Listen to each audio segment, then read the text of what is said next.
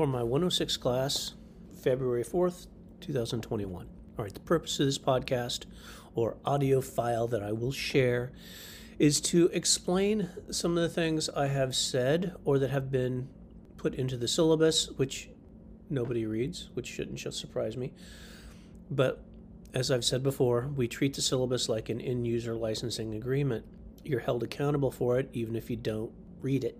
And so anything that's really important, I also say in often in the rubric or in lesson plans or or somewhere else in Canvas and you are held accountable for it, but I guess people aren't always reaching that. I'm also noticing that once again people are finding ways to do homework assignments without reading the things I thought you read or watching the videos I thought you would have watched before you did it. You're guessing. You're looking at the assignment, guessing and getting it done and I don't I don't hold you that against you. I don't think less of you as a person, but yeah, I do grade based on what I explained and what the expectations are. So in a way I am kind of judging your work, but I'm not judging you as a person. So, heads up, don't apologize for mistakes that you make because they're just mistakes. There's nothing good or bad about a mistake. It's something that happens. And if you learn from a mistake, well, that's awesome. Might be a good point to, time to point out also that this is college and you are expected to learn new things. People sometimes contact me and get quite upset and say, Well, I didn't know that I was supposed to use MLA format and that it had to be your name and then my name and then class name and then date. Well, okay learning new things happens in college. It's supposed to happen in college. No one thinks less of you for not knowing something when you get to college. Really, I don't I don't think less of you anyway. I don't put up with people who refuse to acknowledge things I've said over and over again. For example, MLA format, file names.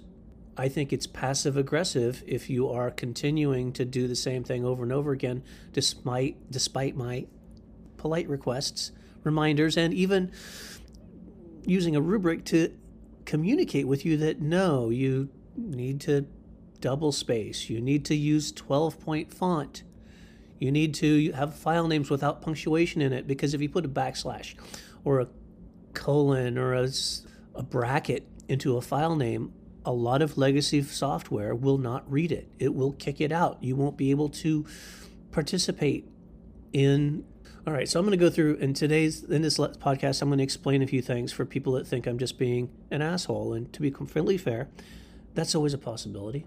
I try not to be, but the things that I ask for that people seem to be reacting against right now, I'm pretty confident aren't really coming from a place of assholishness. All right, first off, for example, MLA format.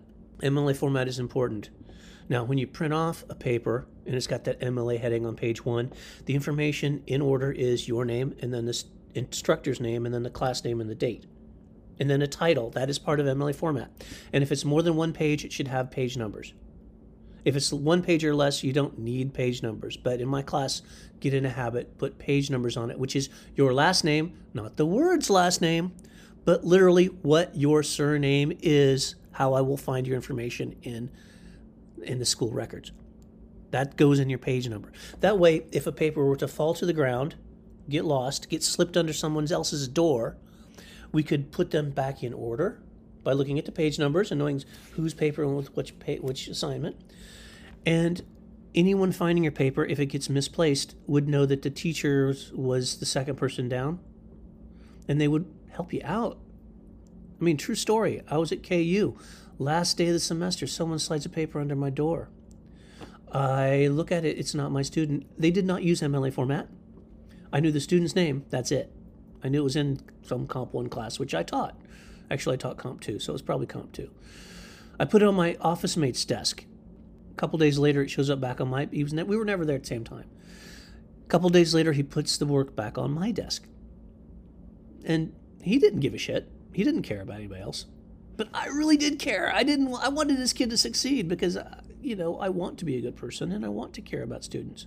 And I do care about my students and other people's students. So I took that paper and I knocked on every door of every office on the third floor of Wescoe. I asked everybody. It might have been second floor, but anyway, I asked everybody I could find, and I was there a lot. Nobody knew this student. All right. I could not find out which class this student was in, who was his teacher or her teacher, whatever the case might be. They probably failed the class because they didn't turn in their last assignment.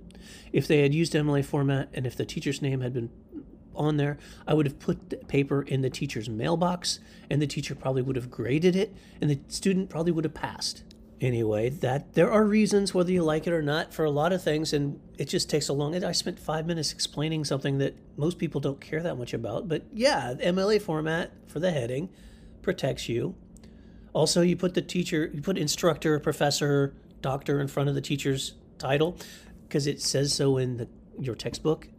It says so in all those video clips I, I shared with you online on YouTube. And there's other reasons why as well that I've talked about in previous podcasts that you're more than welcome to go check out. And I'll rant about that another time, another place. Now, the RAP method. Okay, this week I looked at the RAP method and a lot of people, but I did not want you to copy paste the question because that's redundant that's extra words. That's extra work for me as a reader. I have a limited amount of time. I have a limited amount of headspace. I have a limited amount of patience. Okay? Students think, oh, 500 words? He just likes lots of words. And they just throw bullshit out there. Don't do that. No. I want stuff that's on task, on topic, relevant. I want 500 words because I want you to think. I want to see evidence of thought, in depth thought. Try to think. I don't want empty words like, in my opinion, or I think that, or very, or really. No, I don't want, and I don't want repetition of the question, the copy, copy, pasted. Now, the RAP method is you restate the question in the form of a statement using key vocabulary. And the reason this is so valuable, well, it tricks the reader into thinking that you're answering the question even if you don't. Okay, that was that's a life pro tip. This may be a large part of the reason why I have such a great job. I mean, this is the job I, I dreamt of. This is what I wanted, and I got it. I do very well in interviews. I get do very well in getting jobs, and there's some probably some white privilege there as well. But I know how to speak the language, and I know that by taking keywords out of job requirement posts, when you apply for the job, you feed that same language back in your cover letter. You ding ding ding ding. The people reading your work think you are answering the question, even if you're not, and you get put to the head of the list for interviews. It's a life skill. The, the RAP method, the re, restate your question is in an answer. Don't copy paste the question because that's obviously padding your paper, padding word count. It it's unnecessary. All right. I want to be able to, and also it it's kind of a game for me. When I read your sentence, I was I like to guess which question you're answering based on the way you and I should be able to do that if you do do it right. And if I can see the question copied, that kind of makes it less fun for me. But I said said in the assignment prompt, do not copy the question, copy paste. And so if you did, you lost two points. On a related note, when I was looking at the schedules, and by the way, on the schedule assignment, if you did not get 100% of the points and you want the points, you can resubmit. Look at the rubric, look at any comments I made, fix, resubmit. You got a week, I will regrade it in a week. But I notice this on some people. Some of you have a great work ethic, but I want you to work smarter, not harder. You can bury people in words and you can stop them from listening that way. You can bury, and you can do the same thing in your writing. If you just put lots of empty filler, unnecessary text, it, it can stop people from engaging with you in your work. And you don't want to do that. So I want you to be intentional about the, the your use of language. Okay, regarding MLA format, I have asked, and it, and I will consider in the future, if not so far. MLA format involves everything's double spaced and only double spaced. The font should all be the same. It should be consistent, and that includes the page numbers, which I don't know why, but a lot of word processors will automatically use a different font. Even if you change it in the body, it doesn't change the font in your header. So pay attention to that. It's a little thing, but in life, there are no little things. Everything means something. But if you have many different sizes of font, it it looks like one of those mad lad edge lord. They call it studly text or sticky text, or we have you know random capitalizations and lowercase to indicate you're being crazy or silly. Don't do that. All right. Everything should be the same font, the same size. All right. It it's what's expected. It's professional. It's just the way that it has to be, okay? Don't make the, the title bigger. The t- every paper to be MLA format needs a title. Doesn't have to be good. And I know a lot of high school teachers, grade school teachers say the title should be the last thing you do. Well, they're wrong, okay?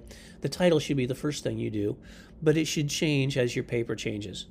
So if you're writing a natural narrative, you can put natural narrative as your title for now on your rough drafts, and you can have something more relevant and pithy and and beautiful and everything at, at the end. Just keep changing it, but have something sitting in there in the place of your head of your title.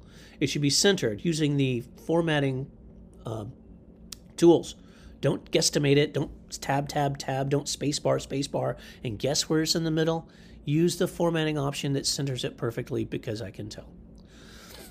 Also, in the syllabus anyway, it says you must use 12 point font, and people, there's a lot of reasons for that, but I can tell, and it's not because I'm some super genius that can tell what size font you're using. I mean, yes, 30 years I've been working in professional copywriting, in teaching, in pub uh, marketing. I've, I've had to look at font a lot, and I that I should be good at it. But the real reason I know when you use 11 point font is because when I hit 41, my eyes started to change. That's typical in adult human beings. Your eyes shift at about 40, and I cannot read 11 point font. I need to get my cheaters. My dad used to call them, my my reading glasses. I literally that's the breaking point. I can read 12 point font without my glasses, without any help and it's amazing. I can do it. That's that's just the way it works. So if I have to get out my reading glasses, it makes me feel old, and when I feel old, I feel cranky, and when I'm cranky, I'm not very nice. So use 12 point font because you want someone being nice to you when you read the papers. Oh, and back again to that thing about don't apologize for not using it, just get it right the next time. Accept consequences for mistakes you make. All right? it's every, there's such a thing as an honest mistake, and I expect that. But I also know I've had students who would use 11 point font just to mess with my head, you know, because they're being passive aggressive. There's like one every other year. And I don't need that. And so I have it built in my syllabus that I can, there are consequences for being passive aggressive. Also, about grades. My early assignments in my class are, are low stakes. Okay, if you screw up the first couple pa- papers or the first week or two of my semester, as long as you're turning something in, it's not going to make that big of an impact on your grade. All right, as the semester goes along, homework assignments become more and more uh, important. They become a bigger part of your overall grade. So you can learn. If you make mistakes, you can learn from them. And I'd like to like to quote uh, this TV show used to be called MythBusters, and they used to say, "Failure is always an option." because failure is an option if you're going to be learning anything. If we remove the option of failure, then people don't learn. Okay, you're not pushing yourself hard enough, you're not challenging yourself enough, or without consequences, behavior doesn't change. Because why should it? If nothing matters, why bother? That's the way people think. Now, there may be a few people that truly care about the beauty of language and blah, blah, blah. They're, they're very rarely in freshman, sophomore level English classes. They're going to learn anyway. But so for me, anyway, I had to have consequences attached to expectations of my instructors, or otherwise I didn't change. And I had to have things made very clear to me, which is why I use rubrics. So check those out and read the assignment prompt and pay attention because part of what we're doing these first few weeks is learning that you have to look at the prompt to follow directions because that's how you learn what expectations are. And then we can talk. And if you have questions, ask me. You know, I am totally aware that sometimes I do not make things perfectly clear. Or maybe they're clear to everyone else but not you. That does not mean there's anything wrong with you. The truth is, we all speak different dialects of English, and not one dialect is better than another. But you know what? Sometimes that causes misunderstandings, miscommunications. This is where you got to step up and ask. I, I, I, I cannot remember thinking any less of anyone for asking any question. I mean, 90% of the time when people ask a question, it's a question other people have as well. And by the way, I see a lot of people go into that frequently asked questions to look, people going 15, 20 times. Not one person has posted a question there, though.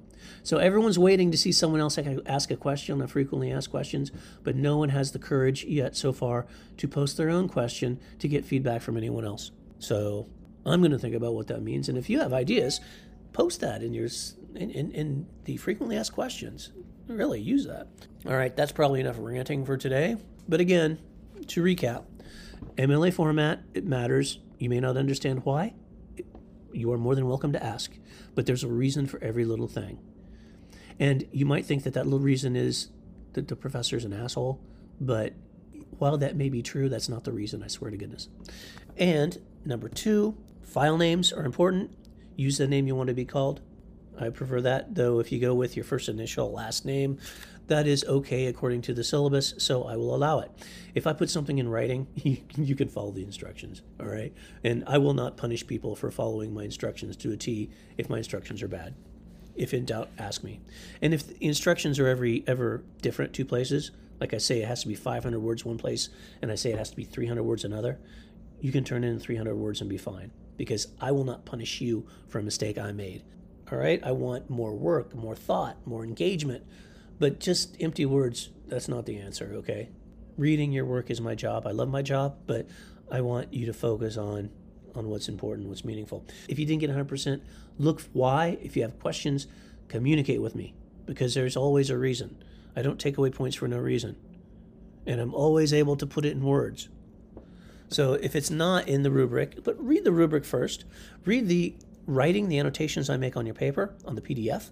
You have to go in there and click on where it says view feedback, though. It's not intuitive. Okay, everyone's treated the same. And me doing or not doing something, counting something or not counting something, grading something or not grading something, this creates a record. It documents what the problem was. And if the problem is that you can't get things done on time, that is something we need to know and work on.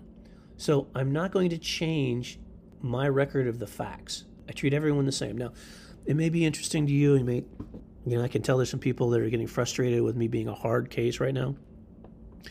If you go to rateyourprofessor.com, you'll notice that I have a slightly better than average rating, but I have far and away more and more evaluations than any other faculty member at JCCCC. Now, the only reason people go to rate your professor is if they are strongly, if is if they were impacted strongly. If they love me to death they go to rateyourprofessor.com. Or if they hate my stinking guts, they go to rateyourprofessor.com. I'm trying, I'm learning, I'm constantly tweaking my methods, I'm trying my best, but I do think that I I think the fact that I have more evaluations than anyone else shows that I provoke strong reactions. I mean, people love me or hate me, but I don't change. I try to be predictable. I think that as long as someone is consistent and predictable, that is a form of honesty. And I try really hard to be open, honest, and transparent. I do care. Now, that doesn't mean I do what you want all the time, but I don't think giving people what they want is always the best practice. If you have children, you know that sometimes children want to eat candy for dinner all the time, but that would be terrible parenting. Giving people what they want isn't a good strategy when people don't know what they want or they don't understand the process. So, the solution communication. Early, often, let me know. And if you're trying to figure out how you're going to scam your way through class without doing the work, be aware that I've been doing this for close to 30 years and I've had 30 years to work my magic on the syllabus to prepare for that sort of thing. And also be aware that I was not the world's greatest student. In fact, if you read my literacy narrative, I got kicked out of college once or twice. I know how bad students think. I know how difficult students think. I mean, happy families are all alike, to paraphrase Tolstoy. But now, unhappy families are, are each unhappy in their own individual way. Well, good students are all alike, but bad students are different in each in their own individual way. And I was a bad student. I loved to learn, but I did not get along with my teachers very well. I had to learn I had to learn how to be a good student. And I didn't learn until I was like a junior or senior in, in, in my bachelor's degree. A lot of you are way more mature than I was at your age or your stage of the education game. All right, that's probably more than you can listen to, but thank you for listening. Bye.